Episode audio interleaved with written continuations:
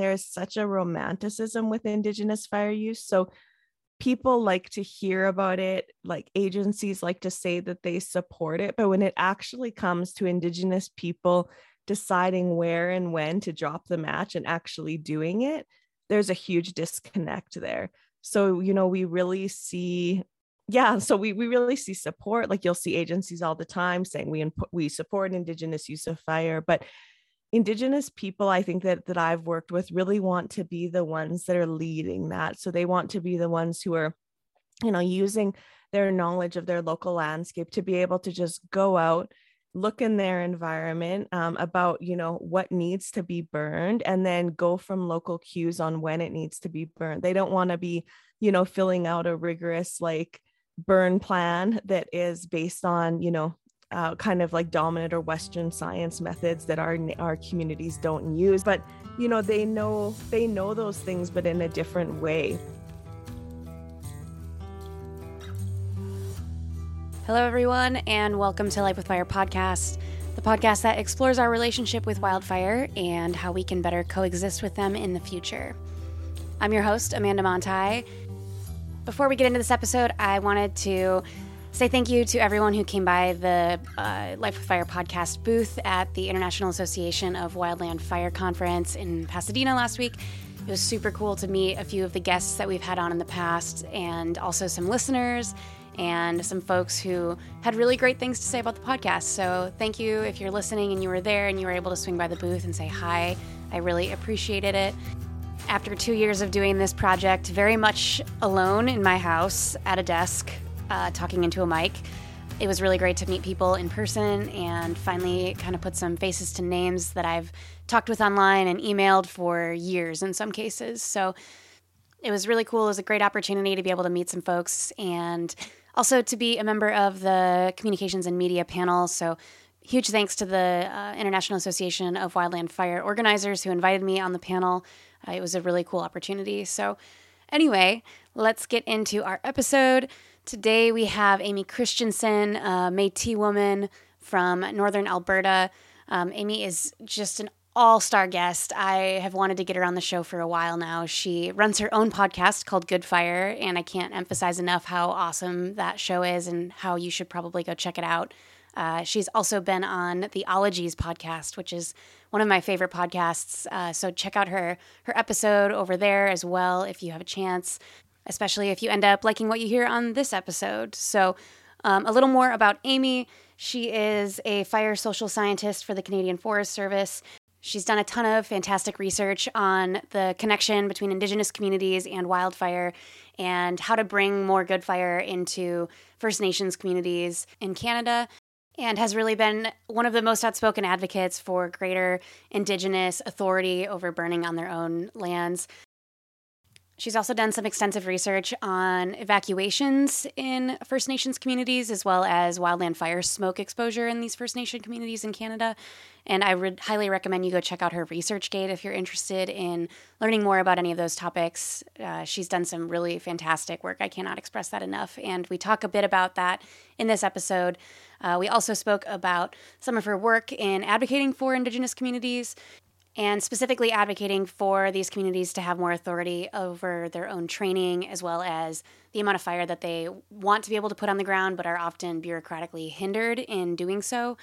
So there's a lot to learn in this episode. I think there's a lot that fire managers from Canada as well as the US can learn from uh, some of the perspectives that Amy has. So I hope you guys enjoyed this one. And a huge thank you, of course, to Amy for coming on the show and chatting with me for nearly an hour. So, while this episode is a little on the long side for what we normally publish, uh, I would highly encourage you to stick around to the end. She provides some really great insights into kind of how to be a better ally to First Nations and Indigenous communities across North America and kind of what we can be doing, what, what sorts of actionable things we can be doing to support and encourage greater authority for First Nations communities to be able to store and burn their own ancestral lands and, in many ways, protect themselves from ever increasing and more destructive wildfires. One last thing before we get into the episode, I want to thank Mystery Ranch once again for being a sponsor of Life with Fire podcast. They've been very supportive of the podcast since day one.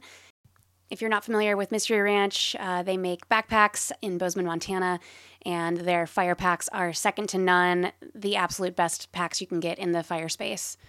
They now make fire packs with women's yokes as well. So if you are a woman in the fire world and you've struggled with finding a pack that works for you, or you've had to swap out the hip belts or the yoke for the smaller yokes, and it still maybe doesn't fit you perfectly, then I would highly encourage you to check out Mystery Ranch's new offerings. I will link to their women's packs in this episode's show notes. All right, let's get into it. This is Amy Christensen on Life of Fire podcast. Thank you for listening, and I hope you enjoyed this episode. So yeah, um, I'm Amy Cardinal Christensen. I'm a Métis woman from Treaty 8 territory um, in Canada, which is uh, northern Alberta. So my family is the Cardinal and Laboucan families from the Fort McMurray and Owl River areas. Um, and right now I live in Treaty 6 in Rocky Mountain House. And I'm also a research scientist with the Canadian Forest Service, um, working mostly on Indigenous fire stewardship. And uh, currently, I'm actually on interchange to Parks Canada Agency as their Indigenous fire specialist. Um, so, yeah, that's um, about it on a background. The long and short of it. Um, mm-hmm. Awesome. How did you How did you actually find your way into fire, into researching fire, especially? Yeah, so I grew up in the in like the north, um, and so we had lots of, of fires, kind of all the time that I grew up with, and kind of just thought that it was a normal thing, and didn't really realize. Well, I didn't even know that you could do a master's or PhD or anything like that, and also didn't know you could do really fire as a career outside of firefighting. And so I was always interested in kind of hazard management and the the human side of hazards and so um, I went and did my undergrad in geologic sciences and then my um, master's actually in New Zealand on volcanic hazard management with GNS Science. And so really there started getting really interested in the, the social science side of, um, of hazards and then ended up coming back to Canada with uh, Dr. Tara McGee and her research lab and um, just started in uh, well, I actually I didn't want to do fire at first because like I'd grown up with fire. It wasn't very exciting. I wanted to do like a tsunami research or something like that with indigenous communities. But yeah, just I guess the the pull of fire was much too strong and ended up doing my PhD working with communities actually right near where I'm from um, on wildfire risk and and um, really started getting it more into cultural burning there. And uh, from that um, started yeah basically just got interested in indigenous fire stewardship and ended up with this uh, this career. That's awesome. I would i would love to know more about like the presence of fire in your youth and as you were growing up mm-hmm. um, if you were involved in a bit of cultural burning or kind of maybe like the impact wildfire had on you and your community sure yep so my family was like most like uh, especially Metis families in Canada, where we were really disconnected from our culture due to colonization and different like rules that were basically imposed on us. So my experience with fire growing up um, was much more just with the the firefighting or fire suppression aspects. So having um, family, um, extended family members that were part of the the wildland firefighting uh, community but then also in our town where I grew up, it was just a small town that was mostly a forestry town at that time.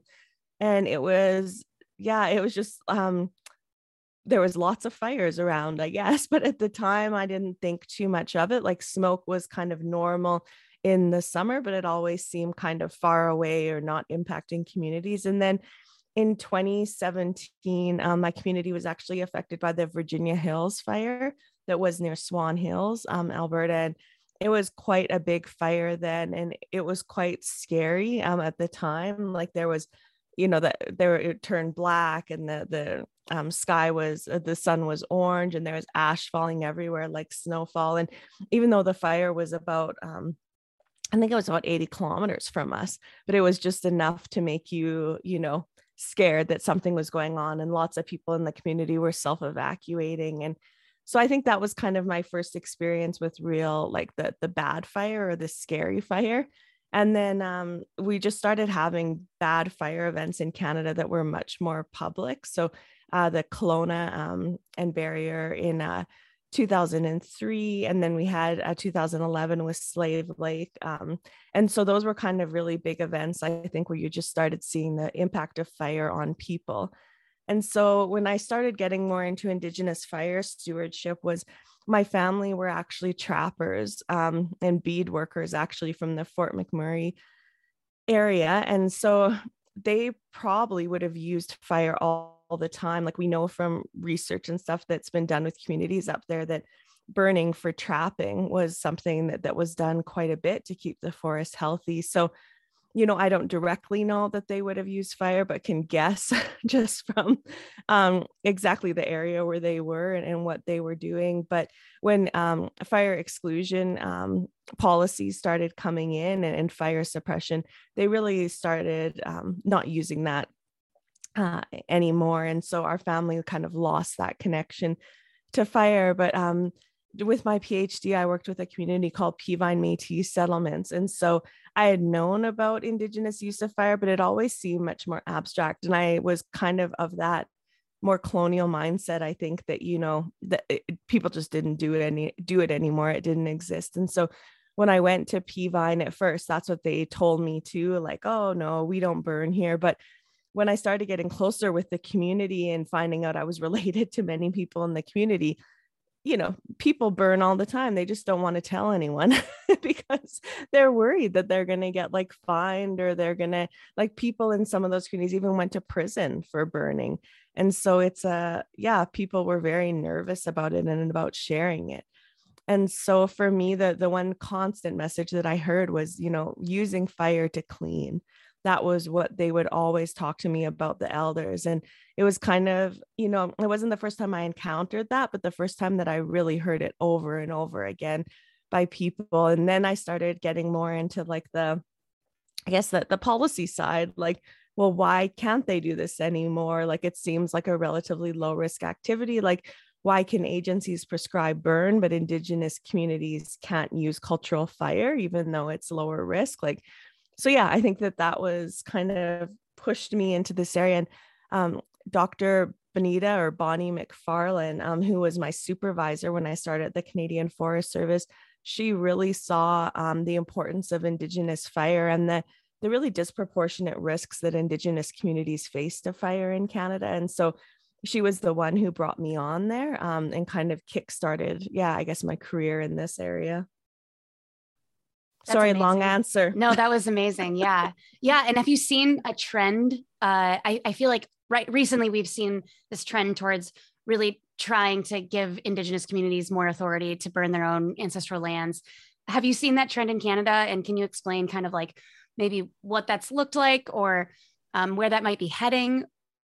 Sure. Yeah. So it's it's been interesting. Like um there has been a lot more interest in it. And I talk quite a bit on the Good Fire podcast about it, but I just find that there's such a romanticism with Indigenous fire use. So people like to hear about it, like agencies like to say that they support it. But when it actually comes to Indigenous people deciding where and when to drop the match and actually doing it, there's a huge disconnect there. So, you know, we really see yeah so we, we really see support like you'll see agencies all the time saying we input, we support indigenous use of fire but indigenous people i think that that i've worked with really want to be the ones that are leading that so they want to be the ones who are you know using their knowledge of their local landscape to be able to just go out look in their environment um, about you know what needs to be burned and then go from local cues on when it needs to be burned. They don't want to be you know filling out a rigorous like burn plan that is based on you know uh, kind of like dominant or western science methods that our our communities don't use. And many people don't have the skills to be able to fill them out you know like what the the fuel type is what the fwi is all these different um, indicators. But you know they know they know those things but in a different way. But you can't put that on a, the current prescribed like burn plans and uh, so i think that that's um, where i yeah where i'm just seeing that disconnect right now is like the the huge support for it but just in terms of our nations actually being able to to lead fire. So we have um, different fires that that have happened that have been cultural burns but many have had to be in partnerships with agencies where you know the agencies will give the final approval and sign off on the burn plan like yeah sure we can do you guys can do it. That's okay with us and um, so yeah i've just seen in different meetings where uh, indigenous elders will come forward and just say like why are we having to ask you for approval of when and where we can burn when you know it's our knowledge um, and our basically what we've learned in our experience with fire that we're putting on the landscape? And you know some of them have 40 50 60 years of you know putting fire on the landscape um, and so the other thing that i'll just mention is um, and i think it's a frustration that many people face with just funding is that we see a lot of one-off projects or one-off burns. So you know we'll get money to actually do an indigenous led burn but generally it's small and it's um, you know only maybe five acres or something like that. And uh, and then it's just a one-off thing. So what indigenous people i think really want to see is much more indigenous like um, landscape level leadership in fire and not just kind of these little one-off burns everywhere because it's not really going to actually make a difference both in terms of our cultural resources but also in terms of reducing wildfire risk. And in an ideal world what kind of steps could you see maybe land agencies, but also tribal uh, or but also indigenous tribes taking to mm-hmm. like when the rubber hits the road, actually getting mm-hmm. more fire on the ground, more good fire on the ground. Yeah, sure. So the one thing that we really need here is training, and that's not like the Western style of training or certification, but like our um, we need to be able to learn from the elders in our community about how to use fire. Um, and so that's one thing that I would say that there's been kind of a not a disconnect, but there's just not the opportunity there to go out and learn from these experienced fire keepers. So that's one thing that we really need. And that is like we need people basically paid or funded to be able to learn. And so we see that, you know, agencies pay all the time for their staff to go through training. And so we need for Indigenous communities to be able to fund that. But like in Canada, Indigenous um, nations basically receive what we call kind of like a block funding. So they get like just one amount of money and then they kind of have to decide on what they're going to put that to. So, you know, if you decide all of a sudden, like our community is really into cultural burning and we're worried about wildfire, you know, that comes at the expense of other programs in the community. So we really need that kind of outside funding to be able to do that um, to get cultural fire on the ground. And there is groups like there's a group called the Indigenous or the Interior Salish Fire Keepers that are really working at training people to be able to come and learn about fire. So I think that that's like kind of one hopeful thing. And then the other thing that we're doing in Canada that I has been done, you know, in California, in Australia, is trying to form some kind of like like larger groups that can really push policy um, so many of the local nations you know want to burn but they they don't want to spend all the time in the boardroom right? Like sitting and and trying to go through policies and different regulations of why they can't burn and okay well how can we change those or influence them? So that's one thing that we're like we're forming in canada a national indigenous fire working group that really hopefully will be able to bring fire keepers and, and knowledge holders from across canada that can sit down and have some of these like higher level policy discussions. So, not telling Indigenous nations like what to do in their individual territory, but just trying to create the situation where they can do what they want in their territory. That's awesome. Okay, yeah. So I've read a Q&A with you actually. It was uh, on the University of Alberta site. And um, you talked about the appropriation of fire knowledge uh, by these land agencies, these federal and provincial land agencies. And I thought that was really interesting that, like, you know, these the idea of cultural burning really hinges on this traditional eco- ecological knowledge that non-indigenous folks really like can't like fundamentally understand. So, um, can you just talk a little bit about that um, that idea of of maybe the distinction between cultural burning and prescribed burning, and like how we can better incorporate like the fundamentals of cultural burning into this like greater movement towards landscape level good fire? Does that make sense? Is that a really long and convoluted no, question? No, perfect. No, it makes sense to me. So we get this, uh, like, I, I get the question a little bit just about the conflation almost of prescribed fire and cultural fire. And on the Good Fire podcast, we actually have season two coming up. And on there, we have an interview with Ron W. Goode. And he um, talks about that and just the difference with cultural burning is that it has culture it has ceremony it has all these different things involved with it and so to be able to have that you need to have an indigenous nation you know that that supports that and has knowledge about that type of work and i think that that's for me been a hard thing like i'll just be honest about like I, have seen a lot of interest now in prescribed fire but it seems like because prescribed fire fits much better with agency standards there's a lot more support for it and i think um, people are really leaning that way. Whereas with cultural fire, like many of the things that we want to do, because, like, you know, for example, not writing a burn prescription, not wearing PPE or personal protective equipment,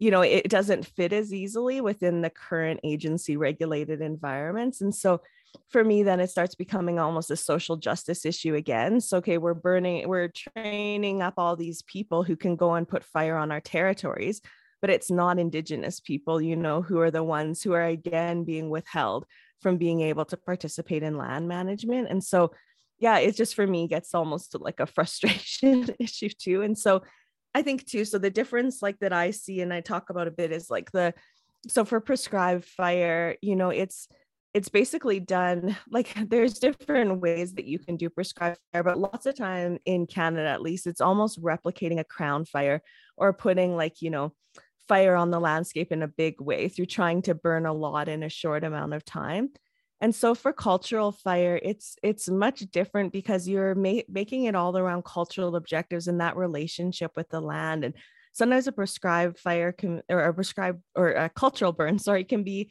as small as like one plant you know that you really want to promote other times it can be you know it can be bigger but i know like talking to different cultural burners like you know, even an acre is a pretty big cultural fire. And the other difference too is that, you know, it's the time that you do it. So we generally want to burn in times where the fire intensity is very low and stays low, which is different than agency prescribed fire. Um, and then also we want to to be able to have it more of a community activity like we want our kids there we want our elders there and i was saying to someone like it's like for me like and being on different fire events it's like just the the whole experience is different even just the audio like when you're on a prescribed fire it's very like you know you've got air sometimes aircraft involved everyone's on their radios it feels much more like kind of panicky and urgent a little bit. And then um and lots of male voices i'll just be 100% like honest there talk like you know that are kind of on it but then when you're on a cultural burn like it's like kids laughing it's like elders participating like the fire isn't roaring you know it sounds more like a campfire um and it's just like a much more calming peaceful activity and i, I there was um, a man from australia who I remember hearing him and he he said that like his family went and put cultural fire back on the landscape for the first time and he said for him it was like he could just feel like how happy like um the trees and stuff were because he said it was the first time that they had heard children's laughter in a long time. I know and so for me it really puts into perspective like how we've separated children and elders and stuff from the forest and from these type of activities. And so for me when we go out like my kids like love to go it's funny like they my daughter is 6 and she'll just say like oh yeah we burn in the spring to get the green grass for our deer. Like she already knows that but she also knows like how dangerous fire can be and like i sit and talk to her about it and why you know we don't want to play with fire with our friends and you know all that kind of stuff and um so this year she came out with us and she like wanted to light the the fire for the burn and so yeah she lit it and took like a bunch of pictures posing like the fire went off and so for me that's more about it because then i can say to her like okay look this this land is unhealthy here. Like we have a relationship and a responsibility um, that we need to care for this land. Like this is treaty six. My family were signatories on treaty six um, in canada and so for me it's just bringing back that relationship that we've always had there That is incredible. I have you seen like that sort of reintegration of youth and elders into the broader sort of cultural fire movement? Yeah, and I think that that's what's so important for Indigenous nations, but also why we're having such a conflict with trying to get approval to do it. Like, because you, I think part of the problem is that there's just this a lack of understanding. So people have in their head, you know, that we want to go out and set off one of these big controlled, like prescribed fires, and most people in Canada know those because of the, you know, the fires that happen in our mountains here where they set them off and they're, you know, they go like roaring up the kind of the side of the mountain. And so I think that they think that we're crazy wanting to take like our kids and and like have the elders out there and stuff. But for a nations, that's just I think a non-negotiable is that it's a more of a family oriented thing. And but I think that many of the elders that I'm working with, they like really feel sad um, that there's not as many youth involved in fire, interested in fire, and, and how we can get that going. So we're hosting some different um, events trying to get youth more involved. But again, it almost comes down to like a like I think people can't see themselves working in the career because there is no funding right now um, to be able, you know, to do that. So they get involved in other different activities and uh, and professions instead of, you know, thinking of fire as as a profession and but i mean to our elders it, it means so much like i um, did some work with first nations emergency services society in british columbia and we worked with a community called Xwísten or Bridge River First Nation. And one of the elders there, who's actually now passed away, uh, when we were talking about bringing fire back to the land there and, and doing it the old way, he was actually like on an oxygen tank at that time. And he said, like, no matter what like i want to be there when you burn and he said into when you bring fire back like my grandpa did and i used to watch when i was a boy he was like i want to be there to see it return and was like all emotional about it and it was like for me like and he did get to come out i think to the one burn that they did in the community. Again it was a one-off project. I wish for him that we had like much more of a better landscape management plan in that community. We're still working on it but that just shows like the meaning of fire to many people um, and, and elders just the i think they look at the forest and they just see it's unhealthy and they're frustrated that they can't do what they know needs to be done. Mm-hmm, totally and and in the realm of like funding and training do you think that tribal fire management agencies that are like maybe suppression focused but also have that element of cultural burning is that like a way to move into that? Is that something that you're that you advocate for or is that a place that you're seeing that improvement or that that transition starting to happen or I don't know. Yeah, I yeah, I think that that's a good like a really good place where it could start because you have people who like know fire a little bit. So in Canada, most of our indigenous um, people who are involved in fire are involved as seasonal wildland firefighters. And so they kind of get in those, most of them actually are on these kind of contract crews where they're almost emergency day contracts. So they're guaranteed no days. They have to hold all the training and then they might get a call out to a fire if it's a bad fire season. But I mean, I think what we would all love to see is that that skill would be like throughout the year, right? So that you would have like some of the thinning and risk reduction occurring in over the winter and then in the spring like early spring and late fall there'd be like a mass cultural burning event and then you'd have them for firefighting in the summer too but it's just getting the funding to be able to employ people year round but i think too that that would really help build the um well first of all job opportunities for indigenous people you know in permanent long-term positions would be amazing and i think there'd be so many um, indigenous folks because it, it you know the, the idea of being uh, like in indigenous fire stewardship works so well with like our values um, as communities.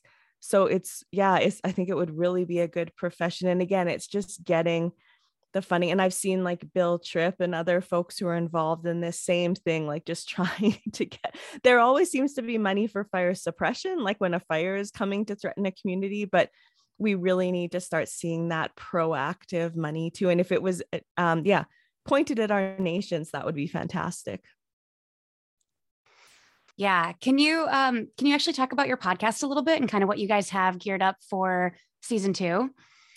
Sure. Yep. So yeah, we're starting the the good fire the good fire season two. So the first season actually came about because I was at a, actually I think the uh, Lar or no, maybe the Fire Continuum Conference or Large Wildland Fire Conference. I can't remember them. It was in Missoula. and I listened to somebody um, talk about a podcast that they had done. They were doing work on fitness with the firefighters, and they found like nobody was listening to their academic papers. So they um, started a podcast so that they could reach out to firefighters and just how successful it had been. And so I started thinking, I'm trying to remember though what the maybe we I can t- email you after and we can add it to the podcast, the title of that that podcast. But the um oh, I think it was called something on the line I think it's called On the Line is actually the name of the podcast. And so um yeah, so then I thought, you know, as a researcher and I keep kind of getting the same questions, you know, from reporters and communities and asked to do guest lectures and I kind of thought, well, maybe a podcast is a great way to kind of address these things. And then also there's so many amazing indigenous folks worldwide working in this space and just being able to chat with them and record it and as I was saying before, like I was totally naive about how difficult a podcast is. like I just thought, like, oh, I'll record them and just put it on. So I joined up with Matt Kristoff, who's the host of Your Forest podcast, who's also like an audio producer.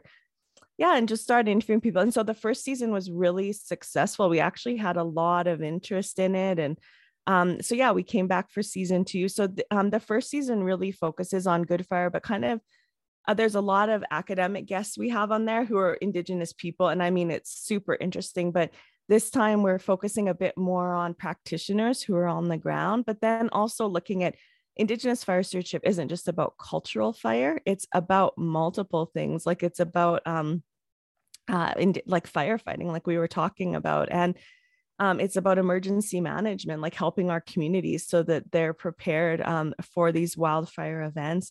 And so, yeah, we have amazing guests like Bhiamie Williamson from Australia comes on and talks about like the 2020 bushfire season in Australia and his testimony to the Royal Commission there. Um, we have, yeah, the Honorable Ron W. Goode come on. Um, I'm trying to think else. We have um, the authors of an Indigenous firefighter study uh, come on to. Um, we have, uh, I guess, from Africa, Ntando, who's amazing and, and talks about Indigenous fire use in Africa. So I think yeah, it's going to be an exciting um an exciting season. I hope, and I, yeah, I hope people find it. I I I'm so bad on that. It's probably like you, man. I'm like, oh, this episode's awesome, and like it's like okay, pretty soon every episode I'm saying it's like awesome, but they all are. I have the same problem every time I have a new guest on. I'm like, that was the greatest episode ever. But I say that for every episode, and I like look back and listen to other episodes, and I'm like, I can't like reasonably say that. Like every episode, every guest I've had feels just like that they're bringing such a great amount of nuance to the conversation to whatever it is that they're most interested in. And i yeah every mm-hmm. episode i'm like that was so good. I think that was the best one yet. I know that's what we're like too. I'm like doing my intros for them. I'm like oh and we have the most awesome guests. But i mean i will say that they all are great. Um and yeah so yeah if anyone's interested you can find it i think on all the different podcast platforms and stuff and give it a, a listen. Um, the episodes tend to be a little bit long, uh, but that's just because usually we can't cut them because they're so interesting. We're always trying to find spots to cut, and it's like, oh no, let's just leave it. My next question was just what you're excited for right now. Yeah, well, I mean, I'm excited or nervous. I don't know. Um, so I think you know there's been such amazing um, things that are happening internationally. So like the Fire Sticks Alliance in Australia and how they're um, certifying cultural burners now, um, and, and that program that they're doing. And we actually on the Good Fire podcast to plug it again talk about that program with Victor Steffensen. Um, and then like the the stuff in California with the recent legislative changes and things like that's amazing too. So those things like I'm excited about because you know now when we're we're moving forward in canada when we come up against these different things we're like oh well what about liability? What about this? We can say like well here's how they handled it in california. Here's what they're doing here. So for me it's really exciting like that we don't have to reinvent the wheel on all this. Like let's just um yeah like copy or borrow from what other jurisdictions are doing. Uh, so I think that's one exciting thing where I can see that we could make a bunch of progress in quite a quick time. And I mean, the, the nations too, for me here, always just so impressive. Like they want to burn in despite like all that they've experienced in the last like 80 to 100 years, just how strong they are and just like proud of their culture and like willing to kind of now fight about getting fire back on the ground on the way that they want to me is just always inspirational um yeah i love love that about them but i mean i'm all i'm also anxious like about the upcoming fire season and um, last year in canada we had um, i think 217 wildfire evacuations. Our previous high was in 2018 when we had 102 so like we doubled it. And i mean it was lots of um, you know communities that were infected lots of indigenous communities and we've had numerous close calls too. And so that's i think like last year was our first direct fire um, wildfire fatalities too in lytton where two people were lost so i think yeah that makes me anxious about like what's coming up because really in the off season you know there hasn't been like a ton of work that's been done. As you know sometimes government can be slow. And so yeah what does this season have in store? Although i will say that 2020 um, there was really we had almost no fires. So it was yeah i should think more positive. Maybe it won't be as bad of a season as last year. So yeah i'm feeling anxious and, and apprehensive about kind of what's to come but at the same time excited about potential for indigenous people um, yeah really being involved in this and so we also have in the fall the Wildland Fire Canada conference coming up, and we're going to be hosting a, a workshop, an Indigenous fire workshop at Elk Island National Park. And so I'm really excited about that too, um, just to be able to kind of showcase Indigenous fire. Like at many conferences, like Indigenous people are invited to the conference, but it's usually like to perform. and so what I'm really trying to do now, I'm involved. Um, I'm, I'm a board member now with the International Association of Wildland Fire, and um, with these conferences, I'm really trying to have it so, you know, Indigenous um, knowledge and diversity and other things are throughout the conference. So, not just in special sessions, um, but, or, you know, like a special panel on being diverse or something, but rather like every panel is diverse, like everything Indigenous knowledge is represented in. And so, I think with the Wildland Fire Canada, we're really pushing for that. And yeah, we have two elders that are actually involved in that conference that have been advising it. And um, so, yeah, I think that that's a really exciting thing too. And everybody's welcome, no matter where you are. We, yeah, Americans can come. Anybody, it's even though it's called Wildland Fire Canada, it's not just about us. Um, but it's in Edmonton actually, so in Treaty Six territory where I'm from. I wanted to bring it back to the community, the indigenous communities that were impacted last summer. I'm curious, mm-hmm. have you seen movement towards, um, or have you been involved in more mitigation efforts in a lot of those communities? Or are you seeing that trend happening a little bit? Yeah, so I think there's, um, yeah, there's a, definitely a trend that you know we need more mitigation and um, there's been more funding that way and so i think that that's been exciting. Again it's just like trying to get that on the ground trying to get the you know practitioners and contractors working and you know procurement and all those fun government things going um, so th- there has been a change. Like again i'd like to see it um, in the nations that i work in more as uh, you know, like kind of like 10 year plans or, you know, long term landscape level planning right now we do get a lot of the kind of the one-off project funding um, so you know to go and do a fuel treatment somewhere um, but lots of times there's not money for maintaining that as you know vegetation grows and then or there there's not money for other things like around the, the community right? Like in order to be able to tackle and live with fire we need to do what indigenous communities in canada have done which is really this landscape level um, like maintenance of the, of the forest so that we can live in it yeah so i think that that's that's exciting. I mean the one thing is like indigenous communities are really disproportionately impacted by fire. Like we only make up about 5% of the population of canada if that.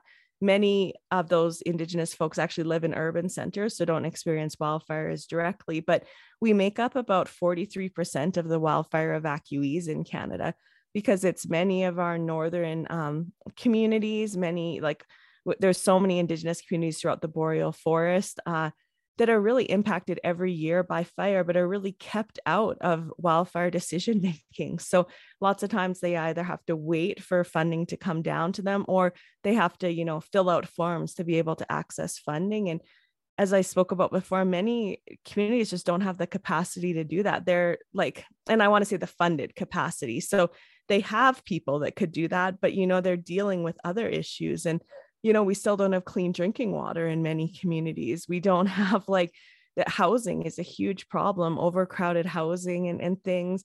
Like um, there's issues with like um, the provinces and like child welfare and trying to get children raised in our own communities. And so there's just so many different things going on in communities. So when you talk about wildfire it always just seems like you know well we can wait on that right? There's m- many more pressing issues. So yeah it'd be nice like i said if we could get some funding for people to be able to fill out those applications to access those funds.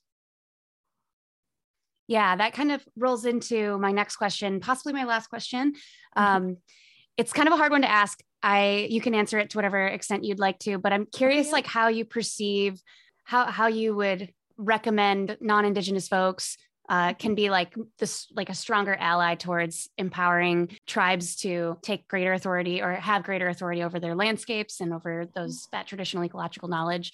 Like how can non-indigenous fire managers and practitioners be allies in in this space?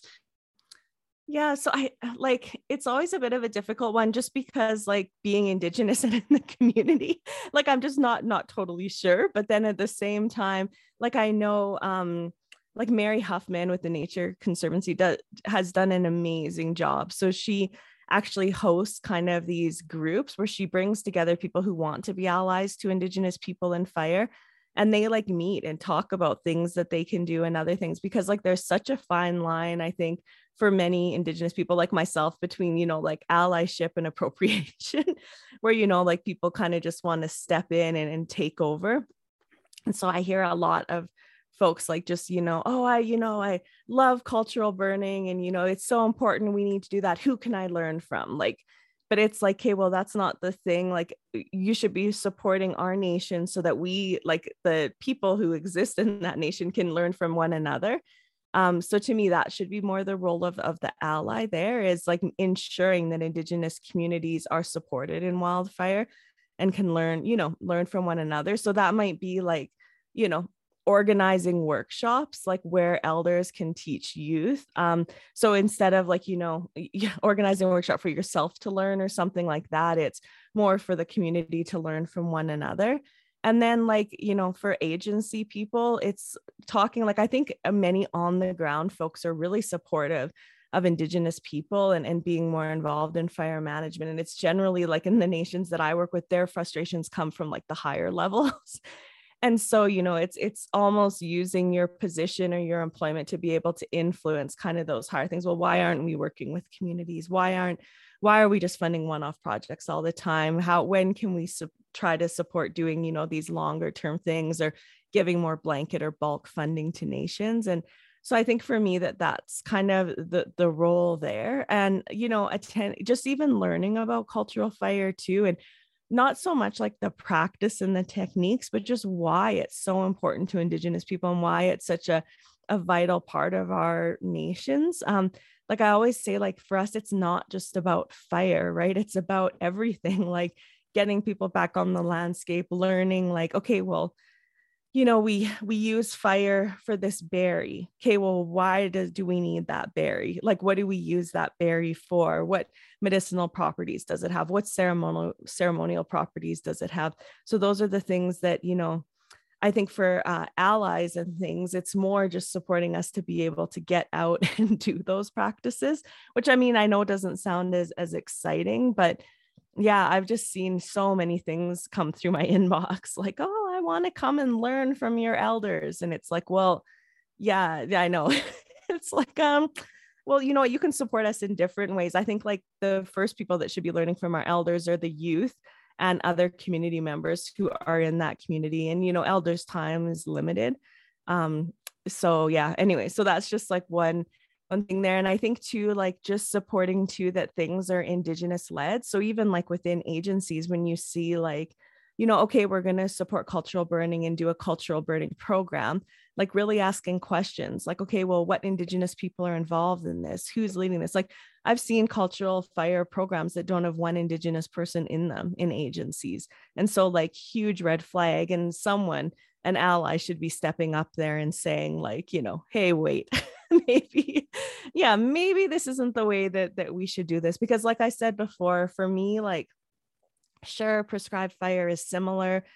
Technically, an agency could come and learn our techniques and, and apply them to the ground, and they might have the same impact on the landscape, but it won't have the same impact on culture or on communities. And that's really where the incorporation of Indigenous people is vital in this area. And as I said, it comes down to really a social justice issue for me. That's fantastic. Thank you so much for for that wonderful answer. It's really hard to ask, Uh, you know, to mm. ask mm. folks how to be a better ally. Like that's uh, a yeah. that's a really loaded and hard question, and something that like we should be mm. doing the work to answer. But I just I mm. wanted to get your perspective on it, just to like in terms of maybe what you've seen that has worked, and and you you perfectly answered that in terms of like you know what uh, what's actually happening on the ground and what's actually working and who who's doing that work. So yeah, i appreciate an, that. yeah no problem and it's an important question because i think like i said with that romanticism aspect people like just hear like the good fire podcast and that's one thing i didn't think of with the podcast and putting it out there is that it would generate a lot of interest in this. I thought of it more as like oh an educational tool for universities to use or things like that not that you know people would kind of stumble across it and get like really excited about cultural fire, which is great. But like I said, there's still like we've actually just put out a teaser episode on Good Fire about like what people can do as allies. Um, where you know we talk about like the TREX and the local prescribed fire councils and getting involved in, in that way in supporting Indigenous people too. All right, that's what we've got for you today. A huge thanks again to Amy Christianson for coming on the show and sharing so many spectacular insights and perspectives from uh, Canada and from her work with Indigenous communities up there. I would encourage you guys to subscribe to the podcast if you haven't already. You can also check out our Patreon if you'd like to support us in that way. We also love to get reviews if that is something that you're interested in doing. Um, reviews on Apple Podcasts really help with the algorithm and help get the podcast in front of more folks. So I would love it if you guys were able to do that, any of those things, or maybe just simply share it with somebody who might also like this episode. I'd also like to remind you once again to check out the Good Fire podcast that Amy Christianson co hosts. It's a fantastic resource for learning more about Indigenous burning across the world. So I will link to the Good Fire podcast in this episode's show notes. Go check it out if you get a chance. And thank you, as always, for listening. We will catch you on the next one.